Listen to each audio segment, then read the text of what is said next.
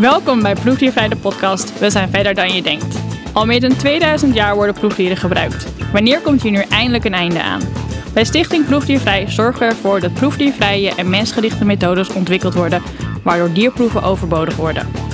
Mijn naam is Saskia en ik werk bij Stichting Proefdiervrij. Samen met mijn collega Romy stel ik je voor aan mensen die ons gaan vertellen dat het anders kan en dat we verder zijn dan je denkt. Want we weten, we zijn er nog niet. Juist daarom laten wij in acht afleveringen verschillende proefdiervrij pioniers vertellen hoe wij hier verandering in gaan brengen. Want wordt het niet eens tijd dat we het gaan hebben over een proefdierenverbod? Welkom bij alweer de zevende aflevering van Proefdiervrij de podcast We zijn verder dan je denkt. In de vorige podcast zei Romy het al. Muizen eruit en model erin? Zo makkelijk is het helaas dus niet. Om proefdieren de wereld uit te krijgen is er meer nodig. Te beginnen met het feit dat er genoeg modellen moeten zijn en dat we daarin meer vertrouwen moeten krijgen. Zodat deze modellen ook echt gebruikt worden en op deze manier proefdieren niet langer de standaard zijn. En als we het over een verbod gaan hebben, dan kunnen we natuurlijk maar één gast uitnodigen uh, voor deze één na laatste podcast van onze serie. Vandaag is daarom te gast Frank Wassenberg van de Partij van de Dieren. Welkom Frank. Dankjewel. Um, jullie kennen hem misschien al als dierenvriend en Kamerlid, maar wist je ook dat hij sinds zijn vroege jeugd al gefascineerd was door dieren en de natuur. Uh, niet zo gek dus dat hij bioloog werd. Um, en dat hij daarna aan de slag ging bij onder andere de Bond van Dieren en zelfs bij Proefdiervrij. Um, en nu ben je al sinds 2017 Tweede Kamerlid bij de Partij van de Dieren. Eerder zelfs al 2015, want ik heb eerst een jaar lang een ziek Kamerlid vervangen. Ah, onze huidige fractievoorzitter Esther Ouwehand. Dus vanaf 2000, eind 2015 ben ik Kamerlid. Dus al zeven, meer dan zeven jaar zet jij je in de politiek in uh, voor uh, dierenwelzijn en dus ook proefdieren. Um, nou, Frank, eerste vraag. Waarom zijn de proefdieren voor jou zo belangrijk? Ja, ze zijn voor mij ontzettend belangrijk, omdat ik er zelf bij betrokken ben geweest. Ik heb uh, biologie gestudeerd. Ik ben uh, toen ik net van de middelbare school afkwam in Maastricht, ben ik naar Utrecht gegaan om daar biologie te gaan studeren. En ja, ik rolde eigenlijk een beetje mee met iedereen. En op een gegeven moment kom je ook als student in aanraking met dierproeven. Nou, ik ben op een gegeven moment ook onderzoek gaan doen. Ik heb vrij veel met dierproeven moeten werken. En ik weet nog dat mijn begeleider de eerste keer tegen mij zei: Frank, dit is afschuwelijk, dat weet ik. Iedereen vindt het vervelend, maar het went wel. En als ik naar mm. medestudenten keek, ze zeiden allemaal: het went wel. Alleen bij mij kon het niet wennen. En ik ging het eigenlijk alleen maar erger vinden. Nou, ik heb vrij veel, ik heb vrij lange periode met, uh, met dierproeven uh, gewerkt. Met mm. ratten en, en later met, uh, met vissen. En ik ging het alleen maar akeliger vinden. En ik heb op een gegeven moment ook in mijn uh, eindscriptie een passage opgenomen uit de Kleine Johannes mhm. van Frederik van Ede, waarin de Kleine Johannes ook met dierproeven geconfronteerd wordt en uiteindelijk besluit: ik wil het niet meer, ik doe het niet. Nou, dat, eh, die ontwikkeling heb ik ook meegemaakt. Dus een hele geleidelijke ontwikkeling. En toen ik was afgestudeerd als bioloog, ik wist vrij veel van mhm. dierenwelzijn. Toen dacht ik: ik kan twee dingen doen. Ik kan nu verder het onderzoek ingaan, maar ik kan ook die kennis die ik heb als bioloog gaan gebruiken om dieren te helpen en, en, en niet om ze langer te gebruiken of misbruiken. Ja. Dus ik ben als, eh, als dierenbeschermer gaan, gaan werken en daar zijn ik nooit meer opgehouden. Mooi. Ja. En je geeft ook aan in intro, je hebt met, uh, met muizen en ratten gewerkt, maar uiteindelijk met vissen. Zat er voor jou een verschil in of het nou met een vis is of met een muis of rat? Dat hoor je toch ook wel vaak. Honden en katten zijn toch meer aaibaar dan vissen. We zien daar ook wel een verschuiving in, toch dat er steeds meer kleinere knaagdieren en vissen worden gebruikt. Ja. Um, zit er voor jou een verschil in? Voor mij zat er geen verschil. En ik vond het allemaal even afschuwelijk. En het, ja, wat ik zei, het was echt een langzaam gewenningsproces. Mm. En, en aanvankelijk dacht ik ook nog, nou, het is allemaal hartstikke belangrijk wat onderzoek gebeurt. En de doelen zijn ook heel erg belangrijk. En als je als student net meedraait, dan weet je niet beter dat er geen alternatieven zijn en dat het op deze manier moet. Want dat is wat je wordt geleerd. Ja, en dat is ook wat wij in de de podcast over onderwijs ook wel aankaarten. Van dat het zeker als student soms voelt alsof je geen keuze hebt. Van dit is hoe het gaat. Um, dat je niet altijd voelt dat je de, de, de, positie hebt om te zeggen: dit wil ik niet. Um, en dat je het ook nog in het onderwijs niet, niet altijd het aandacht er is voor het, het proefdiervrije aspect. En um, ik weet dat wij toen in de, bij de vorige verkiezingen hebben wij natuurlijk alle, alle uh, programma's van alle partijen doorgelezen. En wat ik zo leuk vond bij de Partij van Dieren is dat jullie ook echt uh, proefdiervrij onderwijs daar als de enige uh, natuurlijk daarin hadden staan. En omdat ik denk dat dat een heel belangrijk uh, aspect is als we door willen naar een totaal mm verbod op proefdieren. Zeker, en daar zijn twee redenen voor. Op de eerste plaats zijn dierproeven die voor het onderwijs gebruikt zijn, zijn eigenlijk al een beetje zinloos. Maar door bovendien studenten daarmee te confronteren, ga je ze eigenlijk ook leren: dit is normaal, dit is zoals wij het doen, dit is zoals de wetenschap werkt. Nou, dat was misschien begin 20e eeuw zo, mhm. of, of nog langer geleden. Maar je ziet op een gegeven moment dat eind vorige eeuw, maar zeker in deze eeuw, uh, begin 21e eeuw, dat er echt een verandering is gekomen en dat de dierproeven al lang niet meer standaard zijn. Dus als je die nog steeds gebruikt in het onderwijs, dan geef je de student gewoon de verkeerde boodschap. Zo doen we het, zo hebben we het altijd gedaan. En de boodschap die je moet geven is, we gaan het anders doen. Want nou, zullen we het daar nog over hebben. Dus ook beter voor het onderzoek, ook beter voor de patiënt en het kost minder geld. Nou ja, dat is het ook het stukje vertrouwen hè, waar wij het elke keer over hebben. Is ehm, je moet mensen wel laten zien dat die proefdiervrije modellen er zijn en dat ze werken. Um, dat ze beter zijn voor de wetenschap. Ehm, en, en ja, dat, dat ze er überhaupt bestaan. En dan moet je de mensen ermee leren werken. Um, en dat begint niet um, zeg maar aan het eind van iemands carrière. Dat begint aan het begin. Dat klopt. En je moet mensen bovendien nog iets anders uh, duidelijk maken. Niet alleen dat uh, alternatieven voor dierproeven heel goed werken, maar je moet ze ook duidelijk maken dat de dierproef zelf vaak niet werkt. Mm -hmm, ja. Er is afgelopen jaar vrij veel uh, onderzoek naar gedaan. En het blijkt dat van alle dierproeven die gebeuren, ook in Nederland, drie kwart daar wordt nooit over geschreven. Die komen niet in de papers. Daar wordt geen artikel over geschreven. Die komen niet in de boeken. Dus drie kwart, die vallen gewoon buiten. Dat zijn uh, mislukte dierproeven. Die zijn verkeerd uitgevoerd. Dat zijn dubbele dierproeven. Dan heb je nog één kwart die, waarover wel gepubliceerd wordt. Mhm. En daar is later weer nog gekeken door verschillende Nederlandse universiteiten. Maar ook in Engeland is er een studie naar gedaan. En daar blijkt dat de dierproeven die gedaan zijn en die succesvol zijn mhm. gebleken voor dieren dat uh, eh, 85 tot 90 procent daarvan, dus de overgrote meerderheid, geen enkel effect heeft voor mensen. En als je dat bij elkaar gaat, als je die twee getallen met elkaar combineert, dan blijkt dat er een paar procent van de dierproeven uiteindelijk te vertalen is naar de mens. Nou, 97, 98 procent van de dierproeven dus niet. Dus dat is ook een boodschap die je niet alleen aan de mensen duidelijk moet maken, maar ook aan die studenten die straks die dierproeven moeten gaan doen als je die aantallen hoort, hè, over dat 85 tot 90 procent van de dierproeven eigenlijk niks oplevert, is het heel gek om te bedenken dat we nog zoveel dierproeven doen. En dat hebben we natuurlijk besproken ook met onze vorige mhm. gasten. En dan hebben we verschillende dingen hebben we daarin teruggehoord wat dan de redenen zouden kunnen zijn. Ehm, dat zijn bijvoorbeeld hè, argumenten als de, de, de wetenschap is nog niet ver genoeg. Um, er is niet genoeg geld om alles te ontwikkelen. Onderwijs is nog niet daar waar het zou moeten zijn. Um, en als, als jouw, jouw perspectief als Kamerlid. Ehm, wat denk jij dat er nog nodig is om uh, het aantal dierproeven te echt significant te gaan uh, de, laten dalen? Ja, ik denk dat er inderdaad niet genoeg geld is. Ik denk wel dat de wetenschap al ver genoeg is. Maar ik denk dat er ook één belangrijke factor nog niet genoemd is. Dat is een factor die ik in de politiek natuurlijk zie. Dat is de factor angst. Dat wil ik uitleggen, want mm -hmm. uh, we hebben nu een systeem. En je ziet dat als er dierproeven gedaan worden, die worden vertaald naar mensen. Er kunnen en dat, dat gebeurt helaas vaak genoeg, uh, doden vallen. Uh, dat een dierproef een dier een ander resultaat heeft dan een mensen. En elk jaar staat er wel een paar keer een stuk in de krant dat in Nederland of in het buitenland iets is misgegaan. Probleem dan is dat mensen zeggen: ja, dit is het systeem. Uh, we moeten dit misschien wat gaan aanscherpen. We moeten nog meer dierproeven doen om dit te voorkomen.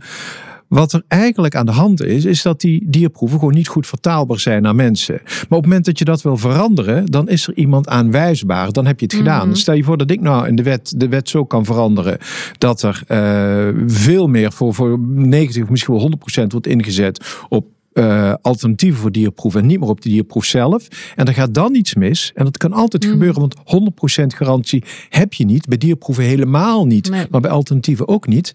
Als het dan misgaat, dan is het niet meer het systeem dat het gedaan heeft, maar dan is het Wassenberg. Dan kun je de schuld geven aan het Kamerlid die het allemaal veranderd heeft. En ik denk dat die angst, koudwatervrees, ook heel veel uh, vooruitgang uh, belemmert. Uh, nogmaals, er gaat nu veel mis, maar dan is het systeem. En mensen durven niet verantwoordelijk te zijn voor die verandering, want het kan altijd mis blijven gaan. Alles ja. maar heel sporadisch. Ja, en ik denk dat mensen zich niet, misschien niet eens realiseren dat we nu ook niet een waterdicht systeem hebben. Allerminst. Um, en dat. Uh, de, de, maar ja, als, als, dat het inderdaad altijd spannend is om zo'n verandering in te zetten. Um, maar dat we daar misschien niet al te bang voor nee. zouden moeten zijn als we echt vooruit willen. Wat zouden we eraan kunnen doen om die, om die angst kleiner te maken. Om, we, we hebben het al eerder gehad over de, het vertrouwen in proefdiervrije innovatie moet groeien. Dat is niet binnen de politiek per se zo. Dat is ook binnen het, het algemeen publiek. Dat is ook binnen uh, de wetenschap zelf. Uh, we horen ook van wetenschappers die hier aan tafel hebben gezeten... dat ze ook weerstand van hun collega's uh, krijgen... als zij proefdiervrij helemaal werken. Hoe zou dat dan hoe zouden we daarop kunnen inzetten om dat vertrouwen te laten groeien? Nou, wat ik een aantal jaar geleden heb voorgesteld in de Tweede Kamer, maar er was toen geen meerderheid voor, is om stap voor stap het budget van uh, uh, onderzoek met proefdieren mm -hmm. Uh, over te schuiven, te, over te hevelen naar onderzoek zonder ja. proefdieren. Als je nu gaat kijken, er worden vele tientallen miljoenen per jaar uitgegeven aan onderzoek met proefdieren, maar een fractie daarvan aan proefdiervrij onderzoek. Er zijn heel veel onderzoekers die hele goede ideeën hebben, alleen die ze niet kunnen uitvoeren omdat er onvoldoende geld is. Er zijn ook al hele goede uh, resultaten geboekt. Alleen die worden dan niet omgezet naar bijvoorbeeld therapieën, omdat het geld daarvoor ontbreekt. Ja. Wat ik heb voorgesteld is: kijk nou of je elk jaar 1 tot 2 procent van het budget dat je nu aan proefdieren uitgeeft. Overhevelt naar onderzoek zonder proefdieren. Dat betekent dat je na jaar 1 nog 98% van je budget aan proefdieren uitgeeft. Dat is bijna het totaal. Mm -hmm. Maar 2% van het geld er naar bijna alternatieven, dat betekent echt een hele flinke boost voor dat onderzoek. Ja. Het jaar daarna gebeurt hetzelfde. Wat je dan ziet, is dat je na een aantal jaar echt een omslagpunt krijgt. Want je ziet dat er veel meer geld, maar ook veel meer kennis en know-how zit in die uh, proefdiervrije onderzoeksmethode. En dan heb je echt een soort vliegwiel. Dan kun je echt die versnelling uh, tot, uh, tot stand brengen. Maar je doet dan twee dingen tegelijkertijd. Je maakt onderzoek met proefdieren heel klein stapje voor stapje minder aantrekkelijk. Maar je maakt onderzoek zonder proefdieren met grote ja. stappen aantrekkelijker. Want even voor de duidelijkheid, mensen horen misschien 1 tot 2 procent. Dat denken ze, ah, is heel weinig. Maar dan hebben we het echt over miljoenen. We hebben het in, we hebben een totaal over miljoenen. En op het moment dat er miljoenen bijkomen bij proefdiervrij onderzoek. Waar nu eigenlijk bijna Waar nu bijna niks is. naartoe gaat. Dus als je dan die paar miljoen naar proefdiervrij onderzoek brengt. Dat is een ontzettende stimulans voor ja. proefdiervrij onderzoek. Ja, een paar miljoen is veel geld. Maar als je het afhaalt van die gigantische berg geld die er voor onderzoek met proefdieren is. Mm -hmm. ja, ik zou bijna zeggen dat merken de onderzoekers niet eens. Nee. En ik denk dat inderdaad wat je zegt, dat het, uh, het feit als er meer geld voor proefdiervrije innovatie terecht zou zijn, dat dan meer mensen ook geneigd zijn om, meer onderzoekers geneigd zijn om toch langzaamaan die, die kant op te gaan. Want ja. natuurlijk worden die ook een beetje gemotiveerd door waar kan ik goed mm -hmm. onderzoek doen, waar, waar is er financiering te vinden. Um, en weet je, we, wij hier aan tafel die zijn heel druk bezig met proefdieren en dierproeven, omdat wij dierenwelzijn heel belangrijk vinden. Um, maar voor de mensen waar dat misschien niet de eerste, eerste motivatie is, kunnen we ook op andere manieren, dus of eventueel door geld, dat een beetje aanwakkeren. Ja, en toch zie je dat ook hiervoor angst bestond in de politiek. Want als ik even, ik ga even wat ja, getallen verzinnen. Dan gaat zeg maar 100 miljoen naar onderzoek met proefdier. Als je er 2% vanaf haalt, dan blijft er 98 mm. miljoen over. Dat is bijna niks. En dan gaat 2 miljoen naar proefdiervrije onderzoeksmethode.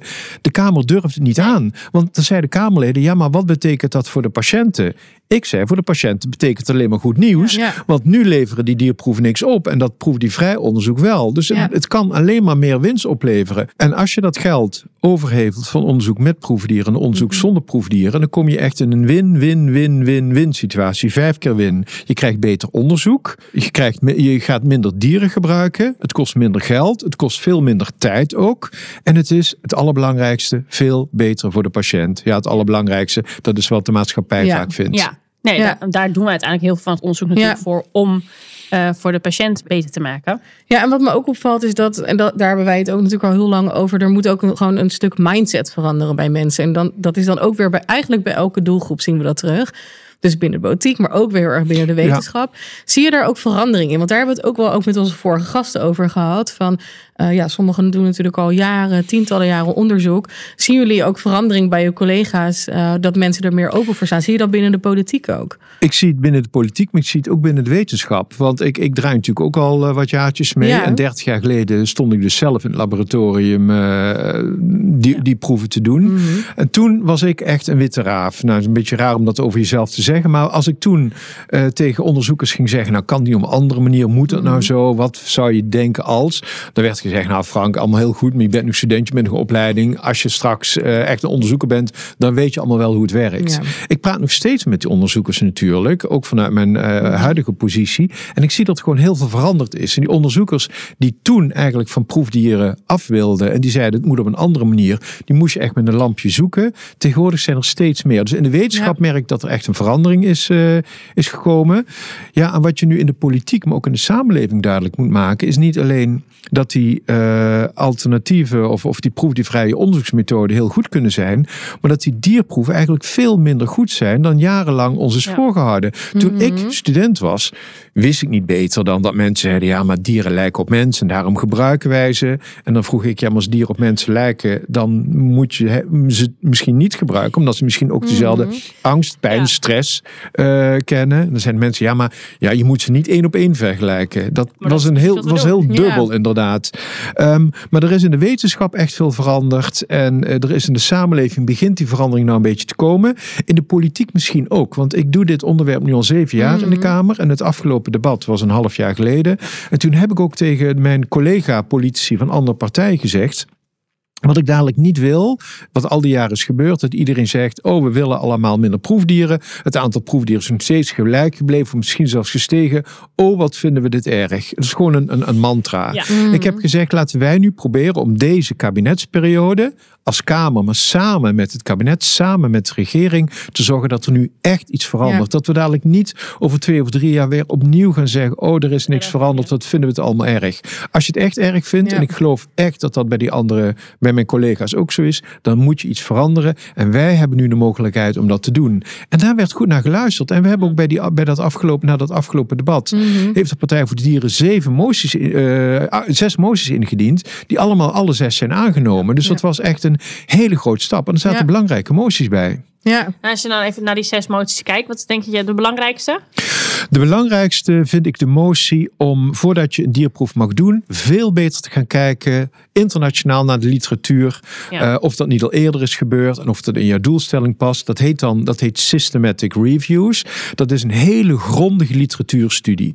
Probleem is, zo'n literatuurstudie kost een maand, twee maanden, kost daarmee ook veel tijd, kost veel geld. Het levert heel veel op, want je kunt heel veel uh, dierproeven die nutteloos zijn, of die misschien al in een ander lab, in, mhm. in Canada of in Nieuw-Zeeland zijn gebeurd, kun je daarmee vermijden. Ja. Er is nu een methode ontwikkeld door een aantal eh, wetenschappers, onder andere van de Universiteit van Nijmegen, nu de Universiteit van Utrecht, die die systematic reviews, mhm. dat hele lange literatuurproces van, mm van, van één of twee maanden, om dat via de computer te doen. Om daar kunstmatige intelligentie voor te gebruiken. En dan duurt het geen twee maanden, maar nu duurt het twintig seconden. Mooi. Maar dat is eigenlijk wat je eerder aangaf in het begin van het gesprek. Uh, van er worden ook gewoon heel veel uh, resultaten uit dierproeven worden niet. Uh, die, komen, die worden niet gepubliceerd. Ja. Um, en je zegt dus dat dit eigenlijk daar de oplossing voor zou zijn. Nou, als ze niet gepubliceerd worden, kun je ze niet opzoeken in die systematic nee, dus reviews. Steeds... Maar er worden ook heel veel onderzoeken wel gepubliceerd. Alleen, ja, daar kom je niet achter. En ik kan me voorstellen dat een onderzoeker niet in staat is om 2 miljoen publicaties in, in twee maanden door te ploegen. Dus als je daar de computer voor gebruikt en die, die ontwikkeling is op dit moment mm. gaande, dan kun je in een gigantisch korte tijd heel erg veel bereiken. En dan betekent dat je heel veel overtollige dierproeven niet hoeft te doen.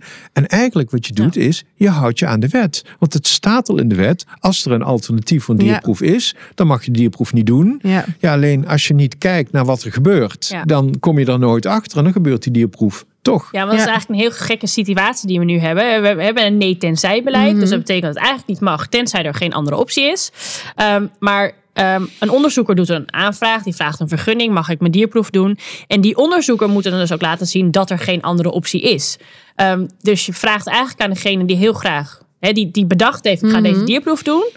daarna moeten ze dan gaan zoeken, is er niet eigenlijk ook een andere manier om deze proef te doen? En dat is natuurlijk een beetje een gek, gek verhaal dat je dat allemaal bij één persoon, bij één groep mhm. neerlegt. Um, en inderdaad, wat je zegt, ja, die, die googelt misschien eventjes snel van is, er, is er een alternatief voor mijn dierproef? Dan komt er nou, laten we zeggen, in 99,99% van de gevallen komt het antwoord nee eruit. Terwijl er best andere manieren zouden zijn om zo'n onderzoek te doen. Alleen moet je daar veel meer tijd voor nemen om erachter te komen. En er is dus niet een soort van minimale uh, zoekverplichting van uh, je moet minimaal een week kijken. En er zou dit systeem dan aan kunnen ja, dus bijdragen. in, in de wet staat het mag niet als er een alternatief is. En in de praktijk is het het mag niet als er een alternatief is. Maar als je niet zo goed kijkt, neem je niks kwalijk. Dus dan doe je de dierproef maar. Als ik hem niet gevonden heb, dan is het goed genoeg. Ja, ook als je met je ogen dicht gezocht hebt. Ja, en daar, dat is eigenlijk een heel gekke gekke situatie. En ik denk mhm. inderdaad dat als we dus zo'n systematic review systeem naast uh, naast het feit dat we veel meer die data gaan publiceren die niet gelukt is, om mm -hmm. zo te mhm. zeggen. De wetenschap is, altijd, is eigenlijk heel gek. Want als je het antwoord niet vindt, uh, dan is het, is het is het mislukt uh, in, in, in, vaak. Of tenminste, zo wordt het gezien. Terwijl soms is het antwoord gewoon anders dan je gedacht had van tevoren. Dat is het hele idee met wetenschap. Je, maakt een, je bedenkt van tevoren een onderzoeksvraag en dan ga je op zoek naar het antwoord. Soms vind je het niet, mm. omdat je misschien het in de juiste hoek zoekt. Um, en dat, dat wordt dan gezien als uh, mislukt onderzoek. Terwijl mm -hmm. nee is ook een antwoord. Ja, ja dat en, dat, en dat missen we dus soms, dat we dat soort onderzoek ook uh, laten zien. En gelukkig zijn er al verschillende initiatieven om ook hè, negatieve data, zoals het genoemd wordt, of uh, mislukte onderzoekdata wel te publiceren. Um, want als drie mensen het al gedaan hebben en die, dat is niet gelukt, nee. dan hoeft de vierde het zeker niet nog een keer te gaan doen. Ja. Um, maar dat weet je dus van elkaar niet. Nee. Want niemand, niemand heeft het over ja. dat het niet gelukt is. Nee, en wat er nu dus belangrijk is, want je vroeg ook aan mij, is er iets in het veranderen ook in de politiek? En die motie waarin ik dus vroeg om die systematic reviews meer uit te rollen, mm. en daar onderzoek naar te gaan, en ook om daar geld in te investeren, die is met, 104, met 145 stemmen van 150 aangenomen. Dus echt een overgrote meerderheid ja. van de Tweede Kamer. Ik geloof, ik doe het even uit mijn hoofd, alleen Forum voor Democratie tegen heeft gestemd. Maar alle 145 andere ja. Kamerleden hebben voor die motie gestemd. En dat is echt een heel belangrijk signaal, mm, ja. ook aan de verantwoordelijk minister. Ja, nou ja, dan, dan hopen we dat het snel, dat, dat, hè, dat systeem waardoor het maar 20 seconden duurt, um, dat snel in de praktijk ingevoerd gaat worden. Ja, en dat is nu de, de ik heb gevraagd om daar ook meer geld in te investeren, want het Mhm. geldt natuurlijk voor per onderzoeksveld is dat weer anders. Ik geloof dat het al voor de, als het gaat om onderzoek aan de huid, is er helemaal ontwikkeld. Maar er moet ook gekeken worden naar bijvoorbeeld uh, ingewanden, maaglever, darm. Daar moet gekeken worden naar uh, hersenonderzoek. Dus op al, al die gebieden moet dat eigenlijk uh, uitgerold worden. Het is al op één of twee onderdelen bestaat het. Dus ik heb aan de regering gevraagd, kijk of je dit uit voor al die andere gebieden. Want dat kost echt ontzettend. Het kost, het scheelt heel veel Ja. uh, levens van proefdieren. Maar het gaat ook allemaal veel sneller. En uiteindelijk, en dat is voor heel veel mensen belangrijk, de patiënt is er veel beter bij geholpen. Ja. Want het levert betere medicijnen op. Ja. Onderzoek zonder proefdieren levert meestal betere resultaten op dan onderzoek met proefdieren. En dat moet langzaam doordringen tot de Daar politiek. moeten we veel Ja. gaan hebben. Ja, we hebben natuurlijk met um, onderzoekers binnen verschillende velden gesproken. Um, zo hebben we met, uh, um, met Katja uit de virologie gesproken. Uh, we hebben met uh, Robert Passier, die hart- en vaatziekten onderzoekt, uh, gesproken.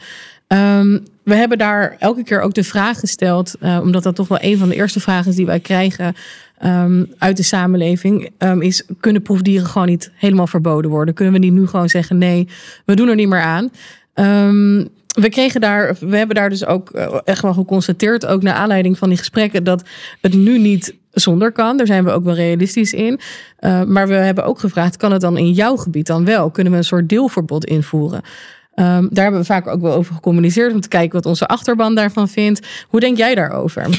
Ja, ik uh, weet in elk geval dat er één hoogleraar was die zei het kan wel uh, mm-hmm. op een andere manier in mijn vakgebied. Dat was uh, een hoogleraar diabetologie, dus zeg maar de kennis van diabetes aan de Universiteit van Leiden. En die zei in mijn vakgebied, de mm-hmm. diabetologie, levert 99% van de dierproeven niks op. En dierproeven zijn echt, hij noemde het de grootste leugen uit de biomedische wetenschap. Oh, wow. Sterk um, ja. Er was een, een uh, interview met NRC Handelsblad in 2015 was dat geloof ik. Um, ik heb ook met heel veel onderzoekers gesproken en die zeggen allemaal ja het kan, maar dan moet je even bij de buren kijken. Allemaal buiten mijn lab. Dat zeggen ze eigenlijk allemaal. Ja. Het was niet anders dan toen ik zelf student was en die labs rondliep. Zeiden nou wij doen het goed, maar je zou eens bij de andere lab moeten kijken of bij de andere universiteit. Oh. Um, ik denk dat we niet eens met een uh, verbod op het uh, gebruik van proefdieren hoeven te komen. Als je de huidige wet op de dierproeven, die wet die bestaat al sinds 1977. Ja. Uh, als je die huidige wet op de dierproeven, die nu 45 jaar bestaat, Mm-hmm. Uh, als je die serieus neemt, dan staat in dat artikel wat ik net Ja. ook noemde, op het moment dat er een alternatief is, mag je de dierproef niet verrichten. Nou, als je daar veel beter dan nu naar gaat kijken, dan zullen al heel veel Ja. dierproeven die nu worden uitgevoerd, Ja. in de praktijk verboden zijn. En dat betekent, op het moment dat je dan naar, die, uh, naar de proefdiervrije onderzoek gaat kijken dat er wel is, dat je gewoon betere resultaten gaat krijgen. Dus je hoeft niet eens te zeggen, Nee. nou vanaf uh, volgend jaar of over tien jaar gaan we alle dierproeven verbieden. Op het moment dat je nu de wet al beter toepast, dan Ja. kom je echt wel een Ja. heel eind. Ja, dus Dat het argument wat wij ook nog toch wel horen soms, ja, het staat, ik, volgens de wet moet ik dierproeven doen. Mhm. Eigenlijk zeggen we hier dat het, dat, dat Ja, want als we goed naar de wet kijken, Ja. is het juist het omge- tegenovergestelde. Ja, dan gaat het om het onderzoek. Maar er zijn ook eh, gebieden, en dat is, dat is de Partij voor de Dieren ook echt een doorn in het oog waar het wel verplicht is. Je hebt bijvoorbeeld Europees dit, dat veiligheidsonderzoek. En dat is echt schandalig. En dan zeggen de onderzoekers zelf: jongens, het is helemaal niet nodig. We kunnen het beter op een andere manier doen. Beter, sneller, goedkoper, minder proefdieren. Maar ik doe het nu omdat ik het vinkje moet We halen. moeten het vinkje halen en dat is allemaal Europees geregeld. En het, ik, ik, ik ben een politicus in Nederland en ik erger me dat die Nederlandse politieke molens ongelooflijk langzaam draaien. Ja. Maar de Europese molens in Brussel, Zijn- die draaien nog veel langzamer. Ja. En dat is allemaal verschrikkelijk. Dat is heel conservatief. Dan moet je het allemaal met elkaar eens zijn. Dus eigenlijk, je zou dit liefst Europees moeten regelen. Maar dan, dan kun je wachten tot Sint-Judemus. Dus regel het in Nederland. Zo is trouwens ook met het cosmetica-verbod in de tijd gebeurd. ja, hè? Dat was eerst in Nederland. En toen Frankrijk lachte zich kapot. Zei, ja, wat wordt er in Nederland gebruikt? Drie konijnen. En Frankrijk gebruikte echt honderdduizenden dieren vanwege die grote cosmetica-industrie. Maar dat proefdierenverbod voor eh, testen van cosmetica, dat is een wel uitgerold naar Europa. Ja. En daar hoor ik niemand meer over klagen. Ook Frankrijk niet. Nee. Dus één land kan voorop lopen, dan kan de rest het overnemen. Maar als wij maar aantonen dat het kan. En Ja, want dat is natuurlijk ook wat we in het laatste commissiedebat een beetje wel terugkregen van, van de minister. Ja, Europa, we moeten niet sneller willen dan Europa. We kunnen niet in ons eentje. Ehm, maar ja, weet je, wij kunnen als Nederlanders eigenlijk heel goed voorop gaan lopen om Tuurlijk. een goede voorbeeld te gaan geven. ja. Europa, we moeten niet wachten op Europa. Europa moet zich laten versnellen door Nederland. Ja. Precies zoals en ik met denk, het. als we naar de wetenschap kijken, dat, dat ook wel mensen dat ook wel zien. Ik was een paar weken geleden was ik Mhm. in Oostenrijk op een congres en daar werd gewoon gezegd: ja, Nederland is, loopt voorop. Daar kijken wij naar als het gaat om hoe zij met qua- qua- qua wetenschap- innovatie. Ja, hoe- Ja. hoeveel onderzoek we doen. Hè, het, het- hoeveel aandacht er in Nederland eigenlijk wel is voor, hè, voor proefdieren in de, in de wetenschap, in de politiek. Mhm. Ehm, maar ik denk dat we die rol dus eigenlijk veel breder kunnen inzetten Ja. en kunnen uitvergroten. En niet te bang moeten zijn voor wat Europa eh, doet. Dus meer een beetje angst. Ja, maar ik vind, ik vind ook niet dat Nederland zo verschrikkelijk eh, voorop loopt. Nederland loopt wel voorop als het gaat om eh, de, de PR. En, en, en dat was toen in 19, eh, 2015, toen toenmalig eh, staatssecretaris Van Dam riep... Nederland wordt vanaf 2000, wat was het, 25... 25, eh, ja. internationaal eh, eh, koploper als het gaat om eh proefdiervrij onderzoek. En dat werd al heel erg afgezwakt. Ja, nu is het, toen werd het een van de voorlopers en nu hoor ik er niemand meer over. Nee. En die, in, in de publiciteit, dat heeft, dat heeft eh, over de hele wereld is dat rondgegaan. Eh, dierenbeschermingsorganisaties, maar ook alle nieuwszenders hebben allemaal gebracht. Nederland gaat vanaf 2025 eh, koploper zijn op proefdiervrije innovaties. Ja, Niks een- meer van Een gehoord. persoonlijke soort van frustratie daarbij is, is dat dat wordt heel mooi geroepen. Inderdaad, ging de, wereld, de hele wereld over. Maar wa- wat, mij, wat ik dus heel erg mis in al die tijd is. Waar zijn dan de middelen ge- gebleven om dat ook te realiseren? Want het is heel mooi om zo'n ambitie met iedereen te delen. Maar vervolgens, hè, er gebeurt wel wat. En dat is hè, we hebben transitieproefvrije innovaties, is waar wij onderdeel van zijn. Ehm, er gebeurt wat. Maar als je kijkt naar wat er nou eigenlijk echt op tafel is gekomen aan middelen. Ja, dan, dan is het eigenlijk ja, naïef om te denken dat we in de buurt gaan komen van hè, dat, dat doel. En dan snap ik heel goed dat ambitie is bijgesteld. Want met wat er nu is, gaan we geen, eh, geen potten breken. Nee. Nee, dat, eh, dat is helaas waar. Eh, er, er is veel te weinig geld eh, wordt er ingezet. En er zijn mensen die zeggen, ja, je zou ook de, de wetgeving aan moeten scherpen. Nee, de wetgeving is prima. Dat artikel wat ik noemde, daar staat het al klip, klip en klaar. Je hoeft de proefdieren, je mag de proefdieren zelfs niet gebruiken als het op een andere manier kan. Het enige wat je moet doen is, ga de wet handhaven. Ja. De wet die al 45 jaar bestaat. En gooi er ook geld tegenaan. En dat, hoeft, dat zijn geen grote bedragen. Echt met, met een aantal miljoen per jaar dat je langzaam maar zeker opbouwt. Dan kom je ontzettend ver mee. En als we dat zouden doen, dan hebben we hier over tien jaar een totaal ander gesprek. Ja.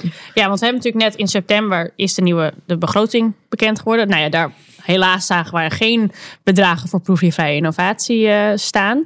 Ehm, wat is eigenlijk jouw verwachting om de komende jaren? Van, zie jij dat geld eraan komen? Of, of, of ga, hoe ga je daarvoor inzetten? Hoe, eh, Ik ga me er uiteraard voor, eh, ik ga me er uiteraard voor inzetten. En eh, ik, ik zie ook wel wat ik zei. Ik zie verandering in de Kamer. Ik zie dat Kamerleden zich nu ook wel realiseren dat we niet alleen maar kunnen zeggen: jongens, we bedoelen het goed, maar dat er echt iets moet veranderen. Dus ik, ik, ik ben wel hoopvol voor de komende periode. En ik hoop dat ik ook de Kamer mee kan krijgen van links tot rechts. Nou, ik heb hier al heel veel natuurlijk samen gedaan met iemand als was Dion Gauws van de PVV.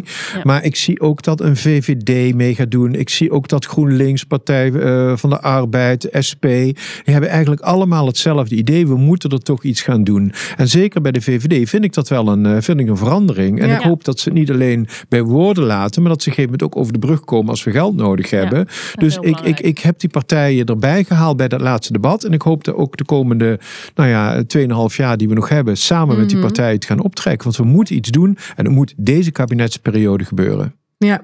Dat klinkt als een, uh, inderdaad heel hoopvol. Ja, ehm, ja, en realistisch ook. Het klinkt inderdaad niet, dat, dat vind ik altijd met de vraag uh, moet er een verbod komen, ja of nee? Dat klinkt gelijk zo rigoureus en voor mensen ook als een veel te grote verandering. Terwijl de doelstelling ook zo idealistisch tegelijkertijd lijkt. Een, een, wereld zonder proefdieren, nou, dat kan toch niet? Nou ja, en dat verbod staat dus al 45 jaar in de wet. Precies. Dus dat is, lijkt mij een hele mooie uh, conclusie ook van dit gesprek. Want we moeten een beetje richting uh, de afsluiting, naar de afsluiting toe. Ja, wat ik nog een belangrijk vind om even te benadrukken, mhm. is ook de, het belang van dit, van dit gesprek. Is iedereen in Nederland zegt we moeten minder proefdieren. Zo staat ook in de wet. Dan zou je eigenlijk van een, van een stijging naar een lijn die eigenlijk naar nul mhm. gaat lopen. En als je gaat kijken wat is er de laatste jaren gebeurd, dan zie je dat het aantal proefdieren rond de 450, 500.000 blijft zwabberen. En er gebeurt, er gebeurt eigenlijk niks. Eén jaar komen er 140 mhm. bij, het andere jaar komen, gaan er 1000 vanaf. En dan stijgt het weer. Dus als we ons als Kamer ook serieus willen nemen en we willen die wet uitvoeren, dan moeten we daar middel tegenaan zetten. Maar we moeten ook het politieke lef durven hebben om op een gegeven moment te zeggen: jongens, we gaan nu die wet uitvoeren en we gaan nu de patiënten helpen en we gaan minder dieren gebruiken. Dus ik denk dat we een, een mooie toevoegen eigenlijk aan ons soort van arsenaal met wat hebben we nodig om dierproeven te verminderen. Dat is een politieke lef. Dat is een hele mooie ja. Oh, uit deze podcast te halen. Ja. Zeker, ja. De politieke lef om de wet uit te voeren zoals je al 45 jaar op papier staat. Ja, precies. Ja. Die wet op de dierproeven die bestaat al sinds 1977 en vooral begin jaren 80 heeft een geweldig effect gehad.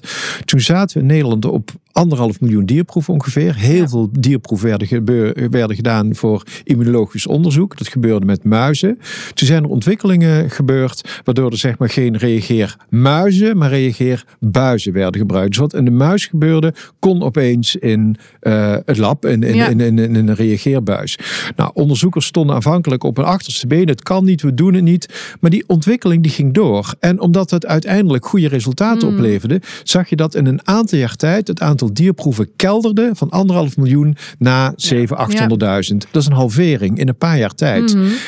Toen is het heel zachtjes aan gedaald tot een half miljoen. En daar steekt het nu al tien jaar op. Dus je ziet dat die wet gewoon werkt. Je ziet dat als er een methode is. Mhm. waardoor die proefdiermuizen. of zeg maar die proefdieren niet meer nodig zijn. dat het op een andere manier kan. Dus die wet heeft zijn effect al bewezen. En wat ik wil is dat die ook de komende jaren opnieuw zijn effect gaat bewijzen. Ja, waar dus ook een stukje handhaving nodig is. Een stukje handhaving, maar ook vooral. Uh, ja, je moet, je moet het natuurlijk controleren. maar je moet gewoon zorgen dat, dat wetenschappers de wet toepassen. Dat betekent meer kijken, is mijn onderzoek al niet ergens anders gebeurd? En gebruik maar computers voor om jou die vraag eh, te helpen eh, beantwoorden. Nou, ik denk dat we het gesprek gevoerd hebben, dat we natuurlijk een aantal hè, uh, aspecten terug horen komen van wat is er nou nodig om dat aantal dierproeven naar beneden te halen. Ik denk dat we duidelijk, we hebben meer geld nodig voor de ontwikkeling van nieuwe, nieuwe methodes. Eigenlijk zeggen we dus, de wet die biedt ons alle mogelijkheden die, er, die we nodig hebben. Dus dat moeten we gewoon goed gaan uitvoeren. Um, wat, wat ons nog een beetje parten speelt, is angst van politici. Dus we hebben politiek lef nodig om nou echt even die stap te gaan zetten. En natuurlijk, wat we ook wel vaker gehoord hebben, is hoe kijken we met z'n allen naar dierproeven en proefdiervrije innovatie. En dat we met z'n allen ook dat vertrouwen moeten gaan krijgen eh, in de politiek, in de wetenschap, in eh, wij als consumenten, dat proefdiervrije alternatieven net zo goed, eigenlijk beter zijn dan proefdieren, veiliger zijn dan proefdieren.